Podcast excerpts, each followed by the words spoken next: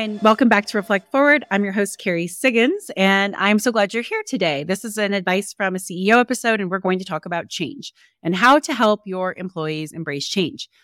As we all know, especially in this volatile world that we all live in, change is inevitable. And even though you would think that that we would have gotten better at embracing change, that's simply not true. Some of us love it, right? I love to change. I am not afraid of change. I believe that if we're not changing then and growing, then we're dying. Um, but others have a big fear. And it's easy for us as leaders who are driven, who are trying to push our companies forward, our teams forward, achieve goals to dismiss those reasons um, or even maybe judge the reasons why people are afraid. But that's not helpful. If you don't address the fears that people are feeling head on and maybe even be proactive in addressing them before the change happens, then you are going to have people who are not bought in, who are actively working against you as you are trying to progress forward. So, this is a really important thing for all leaders to be considering making big changes or small changes. Like small changes can be just as disruptive to certain people as big ones. And so we should always be thinking through how is this going to make people feel? where might fear come into play and how do I mitigate it before it becomes a roadblock for progress? So let's talk a little bit about why some people are afraid of change or maybe just not excited for it, right? What what causes people to dig their heels in and push back when you're trying to change something? And one of the biggest reasons why people are adverse to change is that they fear the unknown. When we don't know what's going to happen or how this change is going to affect our job, uh, our livelihood, it can be really scary. And let's face it, we humans tell ourselves really negative stories about anything that is triggering to us. So when we hear something is going to be changing, we worry that we're not going to be able to perform. Uh, we worry that our job is going to become obsolete. Uh, what does this mean for me? Um, is my team going to change? Is my manager going to change? Uh, and all of that's really scary. And so when we don't understand why change is happening, it's easy to go to those things because we don't understand what the purpose is and what the outcome might look like. So that is one of the biggest reasons why people are afraid of change. So I don't know what's going to happen. Therefore, I don't want to take that risk. Another reason why people are resistant to change is because they're comfortable with status quo. They like the way things are done. They've gotten used to the current system and they might not see a need for change. And for people like me who are not afraid and who drive change, those people can view us as changing for change sake. I never change for change's sake. I always have a reason, but I understand why some people feel that way. They don't fully understand. Inertia is a big force to move through. And so when people are really comfortable with status quo, they're going to dig their heels in and say, why would we do this? Why would we change? Why would we disrupt our workflow? It's working, right? This is a way we've always done it. In addition to fear of the unknown and the comfort zone of status quo, loss of control is another reason why people resist change. And this comes out when people don't feel like they've been part of the process, when their opinions haven't been valued or asked for as a change has been making. So then they feel like they have no control. And so when somebody gets mad, like, why didn't you ask my opinion? It feels like they have no control over their work. And that is something that is really, really important, especially if you want to have a highly engaged workforces where people feel like they have autonomy and they have a say in their work.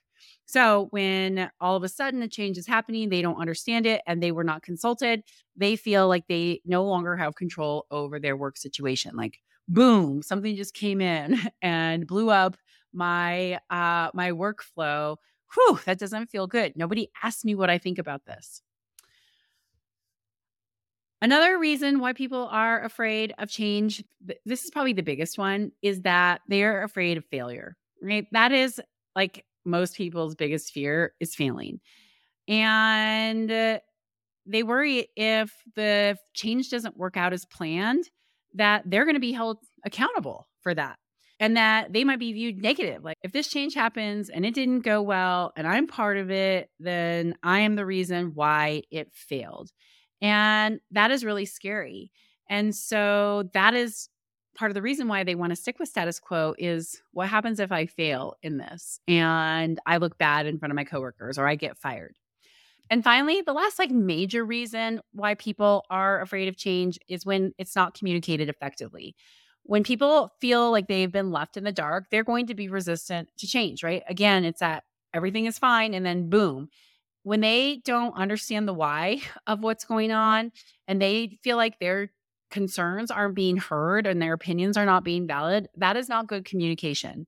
So, those are going to be the most typical reasons why people are afraid of change and dig their heels in. And as a leader, we can do a lot to help that. So, if you want to help your employees embrace some big change that you're going through, you've got to talk about it.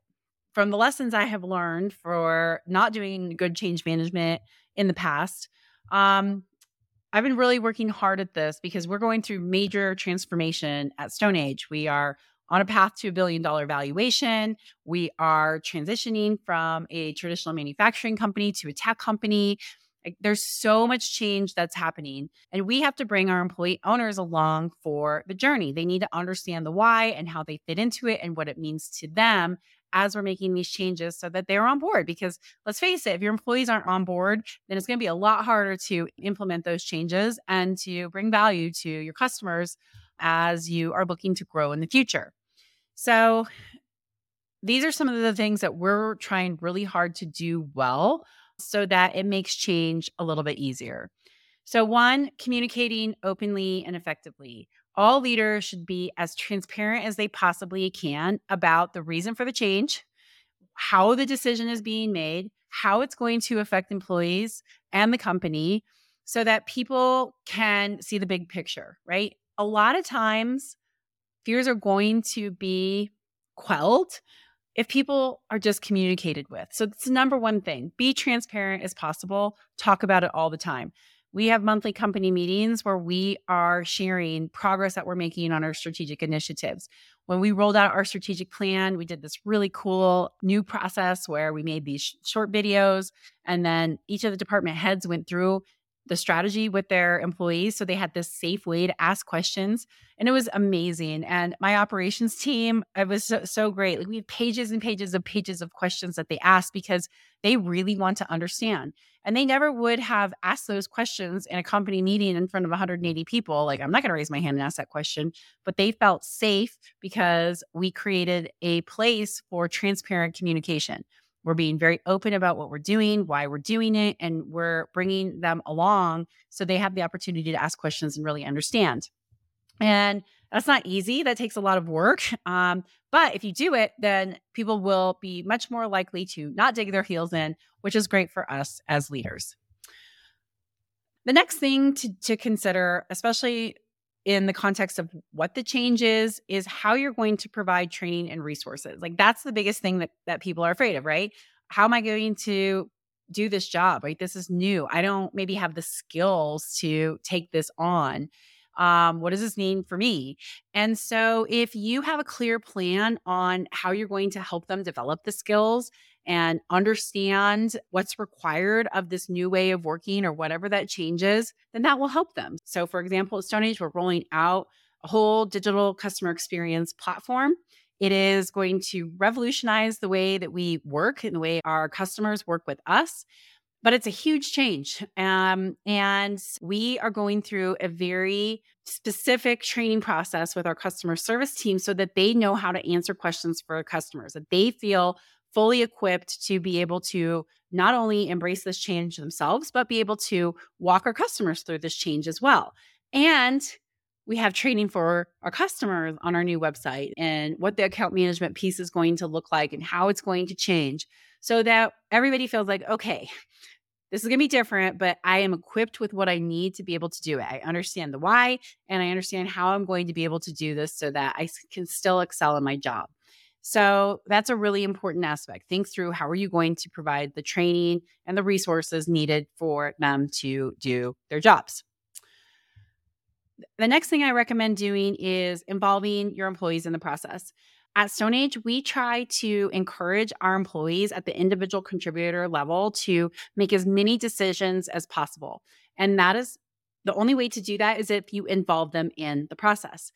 And this is really powerful because when employees feel like they have a say in their work and then in the change that's coming that might change the way they work, they're more likely to be invested in the outcome, right? They can get excited about it and they can voice concerns, which is really great as a leader because if you know what their concerns are, then you can address them ahead of times or maybe they are seeing something that you didn't see because you're too close to it. So, involve your employees in the change as much as you possibly can. Let them make as many of the decisions as they can. Ask for their feedback and their ideas and encourage them to participate in the process. That's why we changed our strategic planning process instead of a company meeting where, you know, five or six of us uh, executives get up and present to them. Like nobody wants to listen to us talk for an hour. It isn't collaborative and it doesn't create that safe space for questions. And so this is how we encourage our employees to be part of our transformation process is we said, "Hey, what do you think of this? What do you understand? What don't you understand? What resonates? What doesn't resonate? How can we take your input and make our strategic plan better?" Very, very, very valuable. I think our employee owners are so thrilled with this process. Again, it takes time to do this, but I don't know if there's a better investment than you can have, right? Because employee engagement matters. In fact, as I've been preparing for a keynote that I'm giving here uh, in the next couple weeks, I found this interesting statistic that US companies lose $550 billion annually because of lost productivity, because of disengagement. This is a way for you to be able to really engage your employees. So, what if it takes a couple of hours to be able to walk through it and let them ask questions and really get them engaged? Isn't their understanding of how they fit into it and their motivation to help you execute your strategy worth it? Worth that extra hour or two? I think absolutely. So, involve them in the process. Next part of change management is to celebrate progress and success. And if you do this, that means you're talking about it, right? So you can't just roll out some big change and then not bring it up. That's why we have our company meetings where we're talking about all of these initiatives all the time and the progress that we're making, and we celebrate it. We have pizza parties, we have happy hours, we do company wide shout outs. We absolutely celebrate the progress that we're making so that people can see that, oh, maybe going along with this change really was worth it. Celebrating those successes, acknowledging wins really helps reinforce the benefits of the change and gives people a sense of momentum and excitement. So, never, ever, ever, ever, ever undervalue the importance of celebrating successes and talking about the progress. Talk about the benefits of the change so that people can see it was a worthwhile change to make. It might make it a little bit easier for them the next time. And then finally, lead by example. You need to model the behavior that you want to see in your employees. If you're positive and enthusiastic about the change, your employees are likely to follow suit. If you are not, then they're probably going to follow suit too. So you need to make sure that you understand why the changes are being made and that you are behind those decisions that the company is making. Otherwise, you're undermining your company and you are not taking responsibility for your role as a leader. Your role as a leader is to embrace the challenges that leadership brings, which means having to make tough decisions, having to make changes that you don't necessarily agree with, but you have to get on board with because that's going to be the best outcome for the company. And you can either help make it successful or you can sabotage it by not leading by example, by talking negatively about the change to your employees. So, role model, role model, role model. That is such an important aspect of leader, right? Be the kind of leader that people want to follow. And that is somebody who embraces change, who role models how to handle change with grace, who shows positivity, enthusiasm about the change so that their employees feel like it's worthwhile and they're in alignment with their boss. So incredibly important. All right, so those are my tips mm. on how to help your employees embrace change. This is a really important role for you as a leader. Change is always going to happen in a workplace, and how you lead through it matters. And your employees will get more comfortable with change if you do change management right. And so if you involve your employees in the process. If you're transparent, if you explain the why, you give them the training and the resources that they need to be able to be successful in the change, you celebrate the wins, you talk about the progress, and you lead by example, it will get easier for your team. And that's what you want. You want a high performing, high functioning team who cares about the company, who cares about the mission, who cares about each other. And having them embrace change well will help lead to those things. So, really important aspect of leadership. So, hopefully, that some of those tips help you today. Okay, on to my question of the week. So, the question of the week comes from a student who I am mentoring, and he's considering multiple job opportunities. He's graduating here shortly. And he asked me, Kerry, how should I evaluate these opportunities? How do I know which one is best? And what are the most critical criteria for choosing? My answer was easy and it was quick. I said, first, make sure that the job that you're going to do is something that interests you. It doesn't have to be perfect, but just make sure, sure it's something that interests you. Because if you're doing something that is not aligned with your innate talents, you're going to dislike your job. But once you have that, unequivocally, pick the best boss. Pick the best manager, pick the best leader who you're going to be reporting to. If you have a great boss, it makes all the difference in the world. Someone who cares about your well being, who's invested in your growth, who's going to talk to you about your career development, who's going to give you feedback, who's going to teach you how to be better at your job, teach you how to be a better teammate. My first job out of college, was with a multidisciplinary engineering firm. I did not want to be an engineer. It was an internship that I just kept on as a full time job. And quite frankly, I did not like the job. But my boss was so awesome. I learned so much from him. And I really, really valued that. And I ultimately wound up leaving the company because the job was misaligned with my innate talents. Like I was not good at that job. And it was very draining and demoralizing for me. But my boss was so great. And I have nothing but fond memories of that company because of him. I went to a company that I loved working for, but I had a really crappy boss. And I could have seen myself grow and I could have seen my career grow in that company. There's no doubt. But my boss was so terrible that I had to leave the company. And I don't have fond memories of that job, even though it's what set me up for my role here at StoneAge your boss matters. So, those are the two things. Make sure that the task that you're going to be doing every day fits with what you're good at. Right? When we do things that we're not good at, we are not going to like our jobs and we're only going to be mediocre at it. And if we don't like our boss, we are not going to be happy at work. Whether you are coming right out of college, like this young man, or you are in a role right now, these two things matter the most people don't leave companies, they leave leaders. You can have great leaders who work in corporate cultures that aren't so great, and people love working there because they love working for that leader. So, if you are thinking about your role, no matter where you are in your career, think about those things. Does my job align with the things that I'm good at, with my talents, skills, and interests? And do I like who I work for? If you do, that's a great recipe for success. Okay, that's it for this week. I hope you enjoyed this episode of Reflect Forward Advice from CEO. I look forward to hosting you next week. Please, please, please write a review, rate this podcast, share it with a friend. It helps with the algorithms, and I so appreciate it. Thank you so much. Have a great day.